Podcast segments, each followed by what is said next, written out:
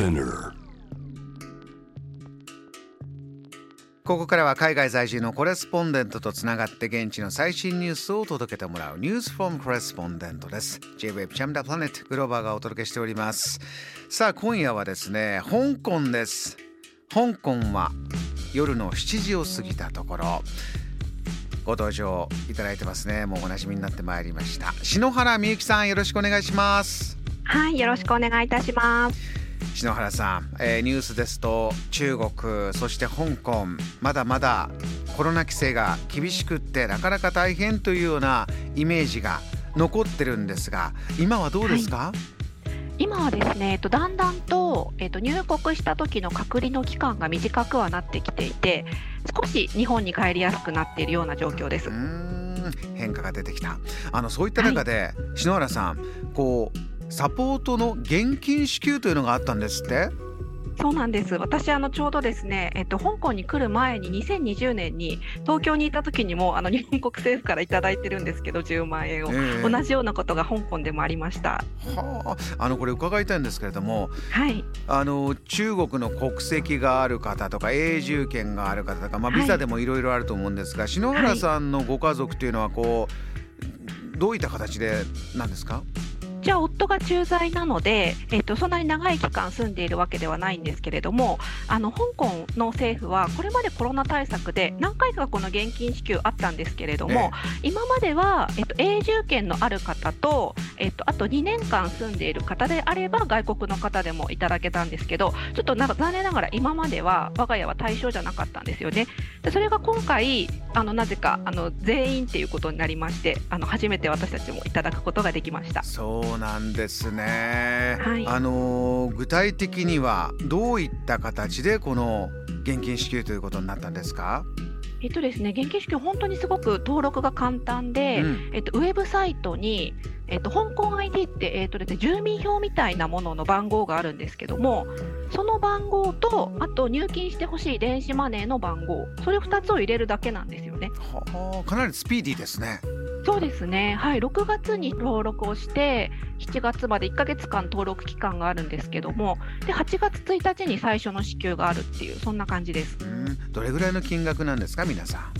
あと全体では5000ドル、ほ香港ドルの5000ドルなんですけれども、えっと、今の為替で計算すると8万5000円ぐらいになるんですね、日本円で。でそれを一気にではなくて、3回に分けて、8月、10月、12月っていうところで、2ヶ月ごとにいただけるっていうシステムになってます。篠原さんこれが先ほどの登録の仕方ですと個人に対してはいこの、まあ、トータル8万5千円ほどの金額がは支給されるんですか、はい、そうなんです。なので、私も夫もそれぞれのあの電子マネーのカードに入ってるっていう状態です。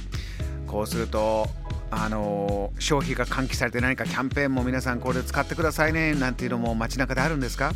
あすごくよく見かけました、8月1日からこの支給が始まったので、そのちょっと前ぐらいからそういうキャンペーンがいろいろありました、割引ですとか、あのおまけをつけるとか、そんな感じです。はあそういった動き方ですからこういう、まあ、電子的に、えーみんなを管理するというのは大変なところもあるかもしれないけれどもこういう便利なところもあるという感じしますね。そうですねあのこういう時は本当にスピーディーでとても簡単でありがたいシステムだなと思います。うん篠原さんそして今日のトピックもう一つ伺いたいところが、えーこの中華圏で非常に大きなお祭り。日本では中秋の名月という、えーことを言われますけれどもお月見の時期なんだそうですね。そうですね。ちょうど今週の土曜日がお月見の中秋節と呼ばれる日になります。そちらではどれくらいのイベントになるんですか？と去年も少しか簡単にお話しさせていただいたんですけれども中秋節というのが日本だとお月見なんですがこちらだとお正月に次いで2番目にあの1年の中で大切で、まあ、かつあの華やかな行事になってます。大きいんですよね。はい篠原さんのご家族身近なお友達どんな風におお過ごしになるのが今年のスタイルになりそうですか？そうですね今年も、えーとですねあのまあえー、と家族や親戚が集まるような家族団らんをするっていうのがあの中秋節の結構大きな、あのー皆さんの過ごし方なので私たちも、まあ、家族というか、まあ、家族であったりあとお友達と過ごしたりそういうようなことを企画してます。こう定番のお料理付き物のものとかあるんですか？そうですね。なんといってもやっぱり月餅があのお菓子なんですけれども、中秋節には月餅っていう感じです。月平日本でもすっかりおなじみでスーパー行くとこうレジの脇に置いてあってこうギリギリでうん買おうか買わないかやっぱ買っちゃおうでこう 好きな方大変多いですけれどももともとはこの中秋節の、えー、お祝いするためのお菓子なんですね。そうですね。あのまあ満月がえっと丸い形なので、で丸っていうのが家族団らんにもつながるっていうところで、もともとはあの月餅って結構大きななんていうんですかね、お誕生日ケーキみたいなホールケーキぐらいの大きいものを切り分けて家族親戚で食べるっていうものだったみたいです。それが今こう手のひらサイズぐらいのものができたりそちらではまだ大きいものも食べたりもするんですか、ね、はいあの大きいものもやっぱり売られてはいるんですけれどもあのよくあのこう皆さんが買われているのはやっぱり小さい小袋に入っているものの方が今は売れているようです。そちらだと種類もかなり豊富なんでしたっけ？あかなり豊富です。あのもともと伝統的な味のものも売られてるんですけれども、あの新作も毎年毎年出ていて、ええ、カスタードとかチョコレートとか、私こ今日ちょうどスターバックスのあの月餅買ってきたんですけれど、えっとアールグレイ紅茶の味とか、あと抹茶とか、アイス風のやつもあったりとかして、はい、いろいろあります。スタバのカフェタイムで月餅とコーヒーいただくといういいですね、はい、であのコーヒー券もついているので私はそれに惹かれてそれはいいですね。他にもこう、はい、なかなか日本ではないであろうこんな習慣があるとかってあるんですか？あそうですね、その月餅の話に続くんですけれども、あの日本だともともとお中元とかお歳暮とか、そういうのがよくあの出回っているというか、あの送り合っておられたかなと思うんですけれども、えー、まさにそれの代わりというのが、あの中華圏だと月餅だなというふうに思ってます。送り合うんですね。はい、そうです。あのご近所の方とか、あとまあお知り合いの方とか、会社の中で配るっていう方も聞いたことがあります。はあ、結構数集まりますか？数集まります。あの私も去年もあのお迎えさんからいただいたりとかして、まあ、我が家はあの全部と家族でいただいたんで美味しくいただいたんですけれども、はい、えっとですね面白いのを一つご紹介してもよろしいですか？あお願いします。ありがとうございます。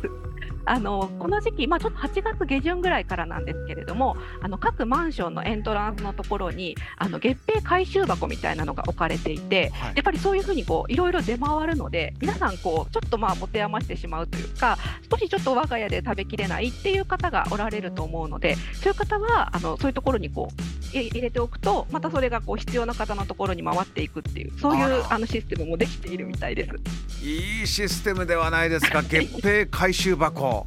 そうですね。はい、でそれはその中身の方の回収なんですけれども月餅の箱もすごく豪華なのでその箱もまた回収されて